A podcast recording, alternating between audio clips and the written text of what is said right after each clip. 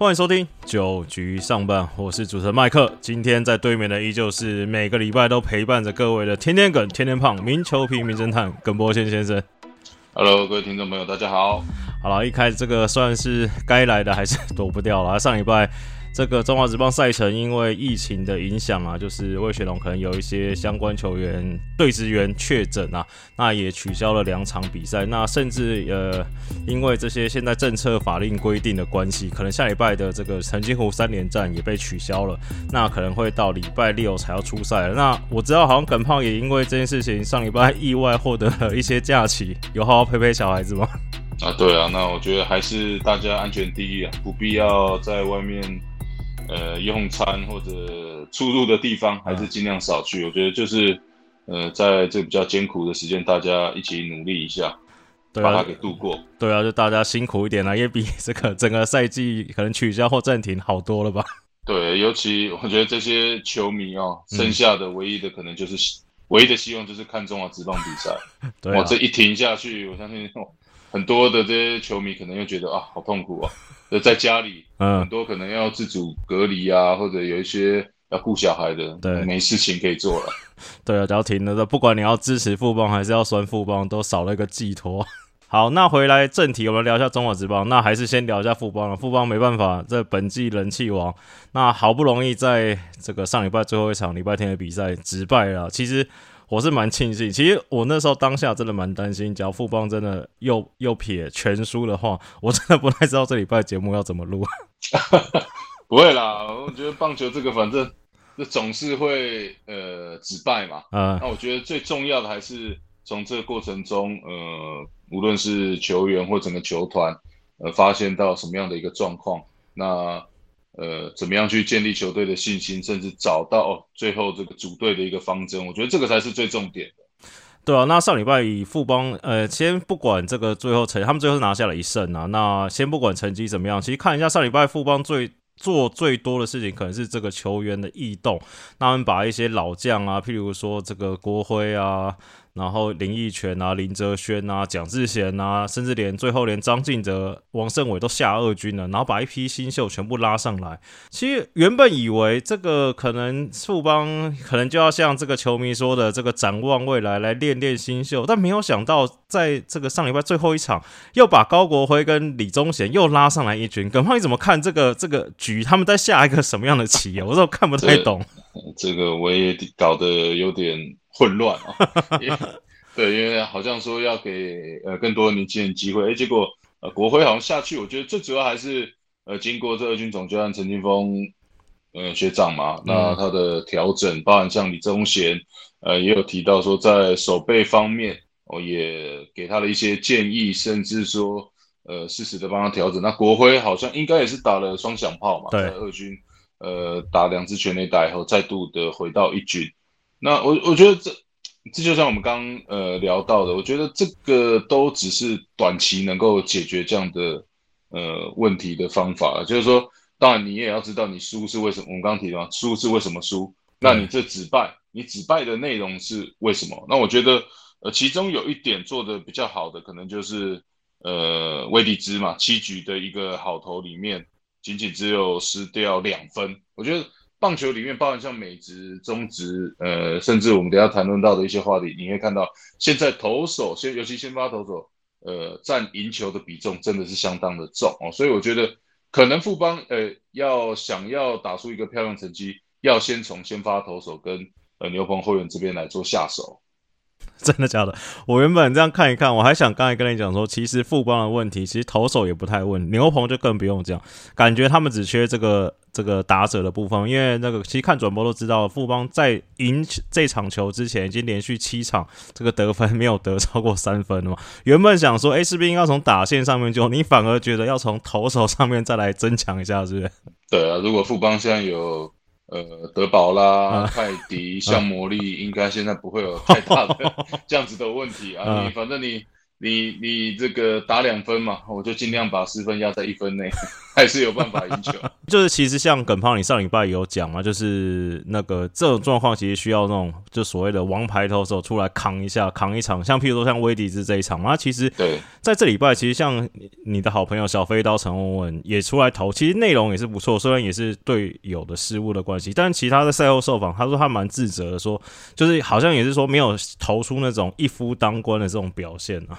就讲嘛，就是说，如果你有办法前五局，呃，甚至说六局投完都是这种呃优质的先发，啊，甚至可以降低失分，就是说让这场比赛打起来更有竞争力。那我觉得富邦呃先前的一个连败比较大的一个问题就是说，你在状况不好或者球队比较没有自信心的时候，如果先发投手哦在前面局数先被拿到分数，甚至我们常看到第一局就失分了，对，那你你本身的打击就会很大的压力，那甚至说。很多时候，教练在这个时候也不知道如何呃去下达战术。那太保守，好像追平了，呃，又怕被逆转，哦，逆转了又怕被超前，就是 我觉得就是无限的循环，就是呃，就赢也不对啊，呃，就是说一开始领先也不对，一开始落后那就更更不用讲，嗯，打起来这个压力又会更大，嗯。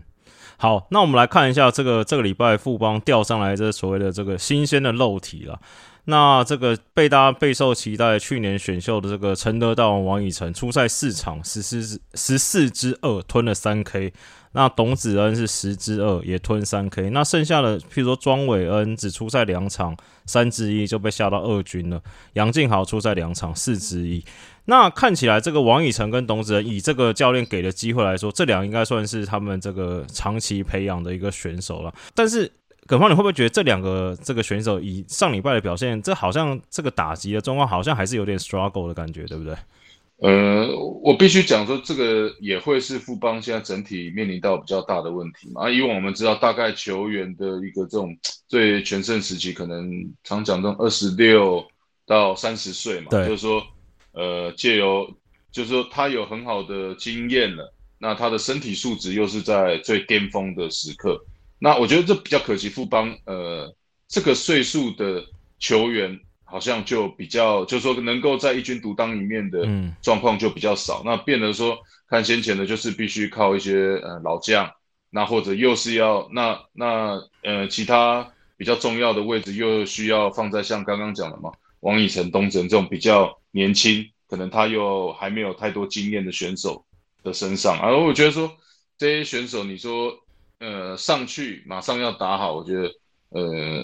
可能只能说运气好，或者是说 他本身的能力就是这样子。可是，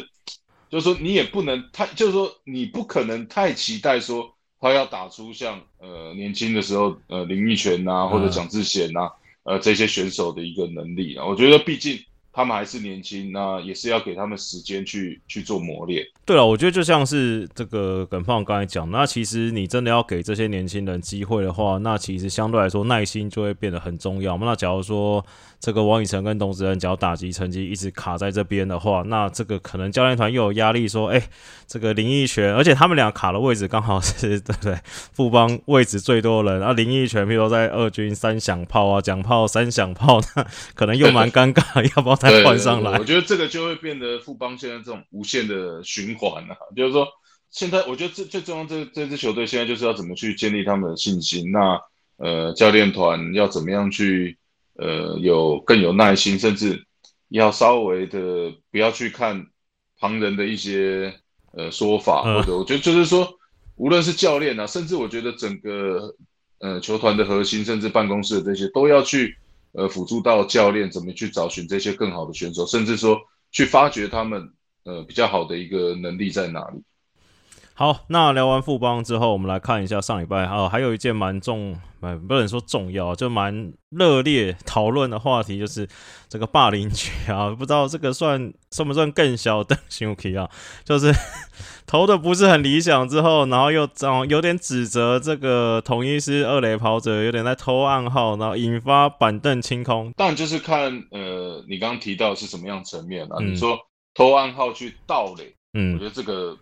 不太可能，就是说不太会是因为要偷了暗号，所以要去盗垒。对，那你说说说，当然说偷他的暗号，可能对于打击呃有帮助的话，我觉得这个一直以来我们其实都有提到啊。那这也是为什么你看到现在美国职棒呃大联盟甚至要用这种 pitching count，就是说捕手放在膝盖的一个暗号传达器对，哦，甚至我都不比了，我看你多厉害，有本事你就去 去用这个读心术，那不是你，你有办法去偷到我这个传传播啊 传出来的这些呃讯号啊？嗯。对啊，我觉得以往在我们在投球的时候，也常常会发生这种事情啊，就是说嗯二垒有人的时候，哦，你明明投了一个出乎意料，比如说没有好球三坏球，你投了一个曲球，嗯，就没想到那个打者还定在那边等你你一支全垒，等等你，然后打了一支全垒打，你就抓了自己头，奇怪了，那我 calling。嗯。那当然，呃，我觉得啊，就是说我自己也待过那么多球队，其实有一些球，就是说这种去识破捕手的暗号的动作，不会是整队一起做，对。会有打线的前后棒次哦，比如说呃第第一棒、第二棒、第三棒啊，对。当然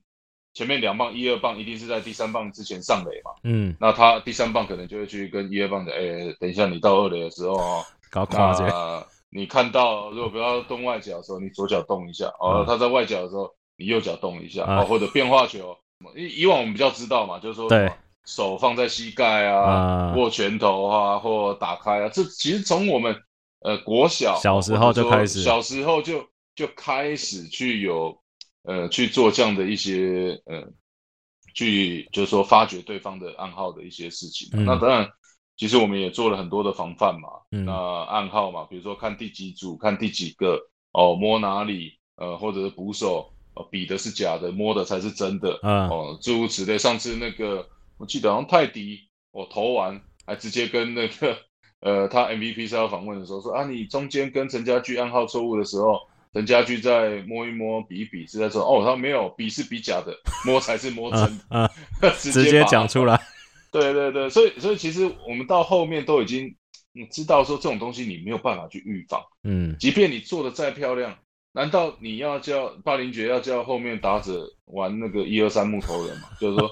哦，我转头看你的时候，你完全静止不动，嗯 连连碰碰摸脸、摸鼻子、摸耳朵都不行。当然，你说如果很夸张的带着手势，哦，嗯又加声音告诉你啊，外面、外面、外面、那面、嗯里面、里面。以前当然也是有这种教练做的比较粗糙啊，嗯 这可能会就比较踩到这个别人的底线。所以我觉得有时候可能霸凌爵，因为霸凌爵这已经不是第一次了，嗯。我觉得他自己可能心态上，呃，或者这边自己 也需要去调整一下。嗯，那这个该聊啊这同同场比赛啦，那其实这个上个礼拜乐天桃园其实蛮也不蛮罕见的，就是上个礼拜整个礼拜这个捕手张敏勋就是几乎四场比赛全部都是先发出赛了，在打击上也缴出蛮不错的表现，这十五支十五个打数出现了五支安打，还有两支二垒安打，这看起来是不是这个乐天好像找到了这个 终于找到小胖代替的人选？但是好像看看新闻，其实他好像有点这种传球失忆症的问题，再加上他那天被盗了七次嘞，你觉得张敏勋这未来可能是这个乐天这个主战的捕手吗？呃，我我当然我觉得啦，就是说，当然去年其实一直也提到，总是要有人来分摊一些小胖的工作嘛，对对不对？那毕竟你看他是呃年纪也也算大了，那他的一个最重点还是要专注在他的攻击，，嗯，对攻击面嘛。那当然，他捕手的配球甚至引导投手的能力是非常好。那张敏勋，我觉得呃，今年可能乐天这边新的这个古久保教练。对捕，手教练进来以后，可能我觉得也有发掘到他的一个优点。那毕毕竟，呃，张敏勋在业余的时候也算是相当呃著名的，呃，这个也算是业余国家级主战捕手了啦。对，那所以你说在这种配球引导，因为现在的棒球其实盗垒的人也人数也越来越跟这个现在少子化差不多了，嗯就逐年下降了。嗯嗯，大家大家为了不要受伤，其实也不太会去呃做盗垒这个动作。嗯那你看到美职也是嘛，现在第一要呃捕手第一要素 framing 嘛，对，你可以把球从坏球接成好球，能够帮助投手。那挡球方面，如果你能做得好，再来配球，我觉得这几个数据反而是呃现在教练团看在眼中。再来就是说，你看那棒子又能够适时的发挥的话，我觉得整体性就可以去掩盖掉他呃传球上面的一些状况。好，那我们先休息一下，待会再回来九局上班。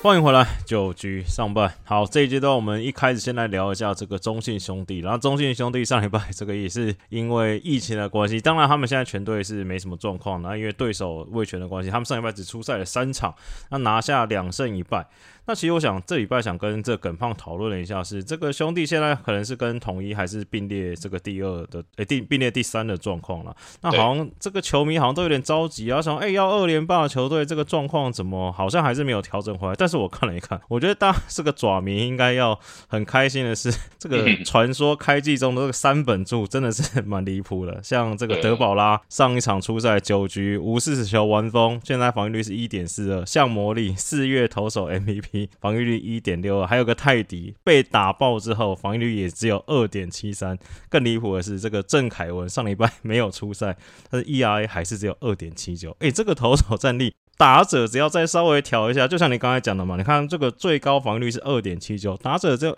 随随便便摸个三分回来，应该就差不多要赢球了吧？对啊，这概念大概就是前六局七局嘛，啊，就先去煮煮饭，然后陪小孩写写功课，啊，写完以后再回来看八九局，应该才会比开始比较紧张一点。对啊，对啊，但我觉得就是说棒球你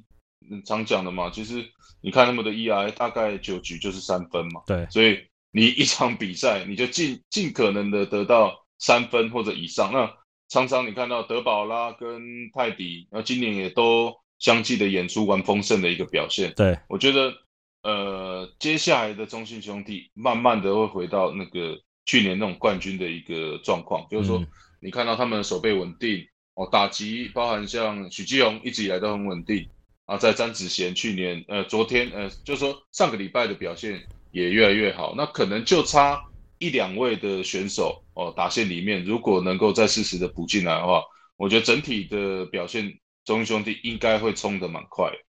对啊，那看看他们原本这礼拜的对手这个魏全龙啊，那其实上礼拜也是他们这个疫情，然后再加上这个有些球员这个可能有一些状况的关系，那其实他们球员调度上下这个二军。一军、二军的状况其实蛮频繁的。那其实我觉得，我以前上礼拜有一个球员可以特别拿出来跟大家聊一下，就这个郭玉正啊，在面对这个虽然丙总说他们只有一支梅花二的这个统一打线，这个演出十九上十九下完全比赛。这郭玉正，而且看了一下选秀，也是蛮后面的选进来的这些选手。为什么魏权都会捡到这些这个蛮令人意外的选手啊？嗯，我觉得这也是呃要蛮钦佩魏权呃近两年哦在。呃，说组成这个球队的一些用心跟厉害的地方啊，我觉得，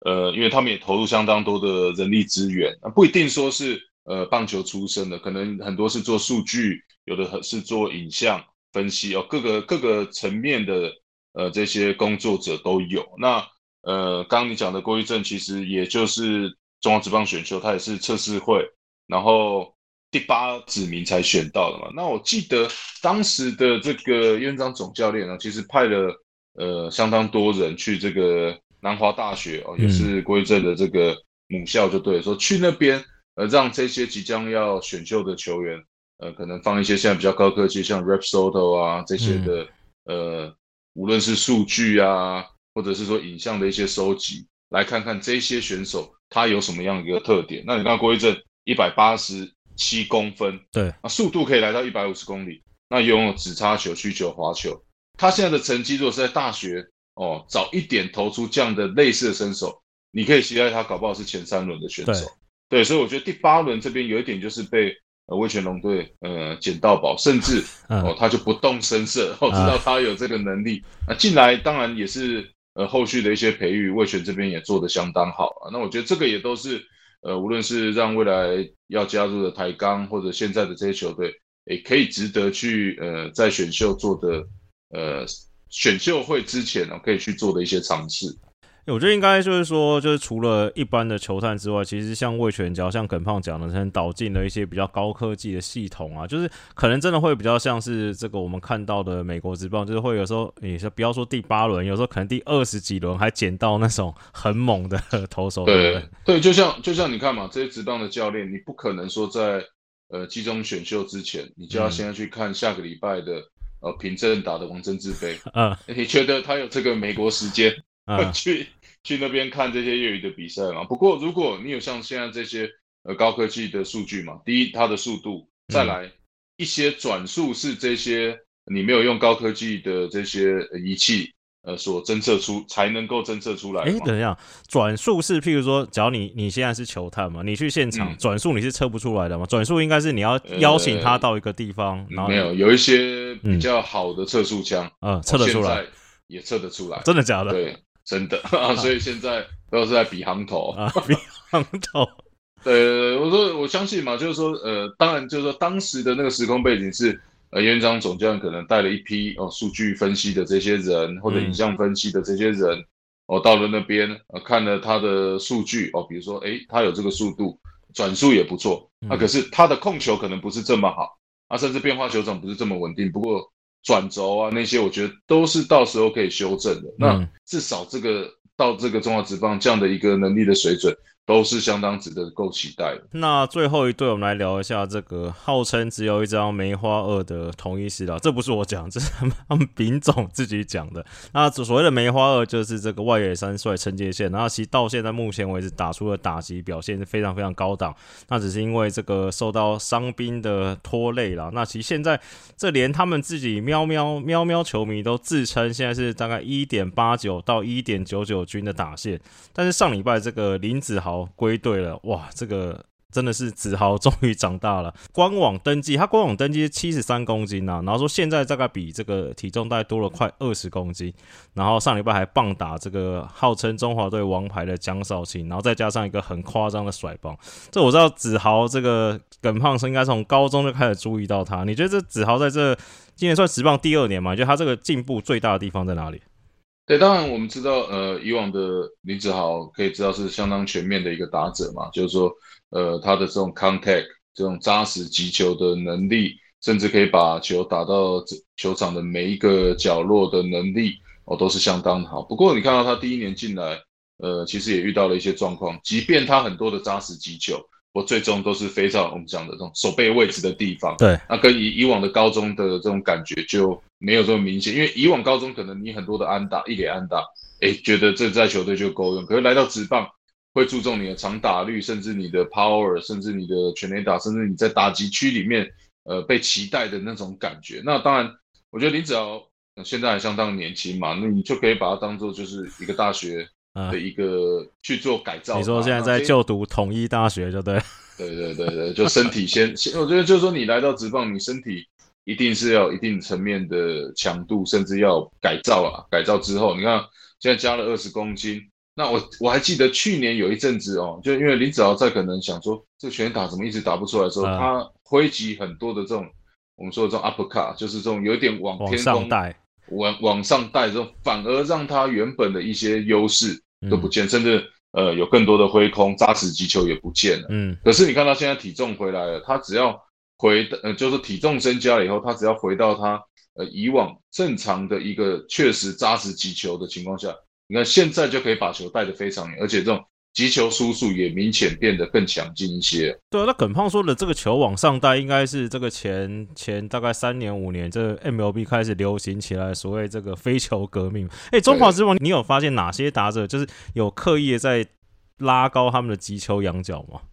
呃，近期的话，当然就是呃林志豪这边嘛。那其实先前的像朱玉贤啊这些的，也张志豪是不是好像也有一点呢？对，也都是有有这样的影响。可是你看现在美职其实慢慢的，呃，就是说整个击球的仰角也有慢慢的又调下来了，对不对？对，因为你有这样的一个政策，可是投手这边也会有对策嘛。看到现在越来越多投这种 high fastball，对，就说你你越来越多被打成这种无效的飞球情况下，嗯，好像又会回头来看。谁可以把球打得扎实？以上大概是这礼拜这个中华职棒发生的一些有趣的内容呢。那接下来单元就是我们这个新的这个所谓的岩上九人。那上礼拜这个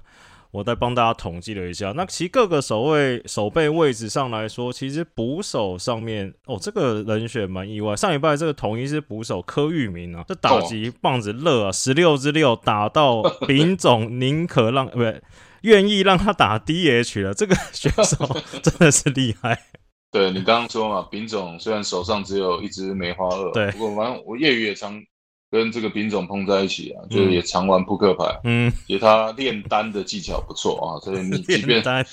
就是说对方手上有很多顺子，啊，都会被他给打乱。所以丙总的头脑其实相当好。就是你你看到丙总一直以来就是说他很开放，就是说我不会不太会去管你说你是二军或者你在二军打怎么样，只要我给你机会，你能够证明你可以站在一军。其实丙总都愿意持续给这些选手机会，那甚至也都愿意去调配一些守备的位置，不然像这李成林，对，呃，原本也都是外野嘛，那呃原本都是捕手嘛，对，也希望借重他的一个打击能力，那所以也把他调到外野，甚至也有给他一些 DH 出赛的机会。好，那一垒手方面，这礼拜我们票选出来的是不是票选？就我选出来是这个魏权的拿莫一样呢，十二支五，一支二垒安打了。那原本上礼拜这个这一垒得奖许继宏，这礼拜稍微冷了一点，呃，这礼拜只交出了九支二的表现。其实另外一个也可以值得注意的是，这个乐天的陈俊秀好像有点回温的感觉，上礼拜是十五支五，两支二垒安打。对，那像俊秀其实这种都不用太去为他担心啊。反正时间到，慢慢热了啊！但是反正前面先让自己的队友打，他去扮演呃好的助攻角色，甚至对，甚至你看到他还会短打。对，上礼拜还有美肌演出。嗯，对。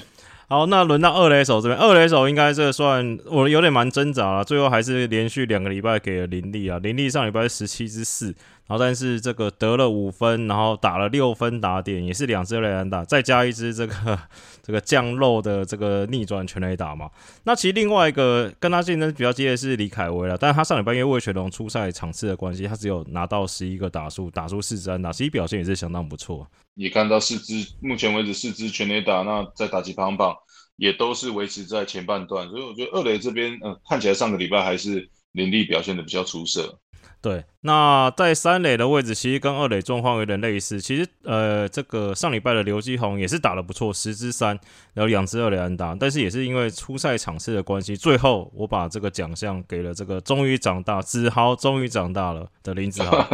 对，林子 林子豪打江少庆的全垒打，我觉得的确是值得好好的鼓励一下。对。哦，游击这边就是比较尴尬一点。上礼拜其实游击这个大家表现都比较一般呐，像这个姜昆宇这个十一之二嘛，然后陈崇提是七十二，最后这个我把这个奖项给了，这有点尴尬。我想听你像像余生旭，你觉得他是游击手还是外野手？嗯，我我刚也其实蛮想讲余生旭啊，就是说在在你看到富邦悍将这么缺呃游击的一个情况下。除了上来要巩固守备，其实呃打击方面呃也是排在前段棒次。那目前为止两成五九，那也算是蛮符合呃就是说邱总的一个期待啊。我觉得说至少现在把这个位置顶起来，那不会让球队嗯陷入太大的一个困境。好了，决定给余生旭好了。副副帮总是需要有一些人拿一些奖项，给他们点鼓励好了。因为这个姜冠宇其实十一支二，啊，其实打数也没有到非常太多嘛。那相对来说，余生旭是十四支四啊，然后还有一发全垒打的表现。好，那到外野这边，外野这边就比较明显了，分别是这个连两周获奖的陈杰宪十九支九，打击率快五成啊。那再加上上礼拜的乐天的陈晨威，其实打击也是回温，有十三支六的表现。那最后一个，这也是要给这个富邦，号称现在网友称之为富邦的队魂申浩伟，十五之六，一支二连打，再加一支全垒打，号称现在整个富邦打线唯一会打的男人。呃，申浩伟就不用意外嘛，那我觉得他就是未来整个呃富邦的一个支柱啦，就是说大家这么期待他，看到今年其实，在邱总带领下，诶，开季是打的不错哦，两成九二那。拳打也有出现，那是不是说可以衔接上说，比如说上面有一些年纪呃比较资深的球员，下面呃又有像董子恩、呃王以诚这一这一些选手，那刚刚提到的嘛，呃富邦悍将的中生代，我觉得就是要靠申浩伟来顶起来。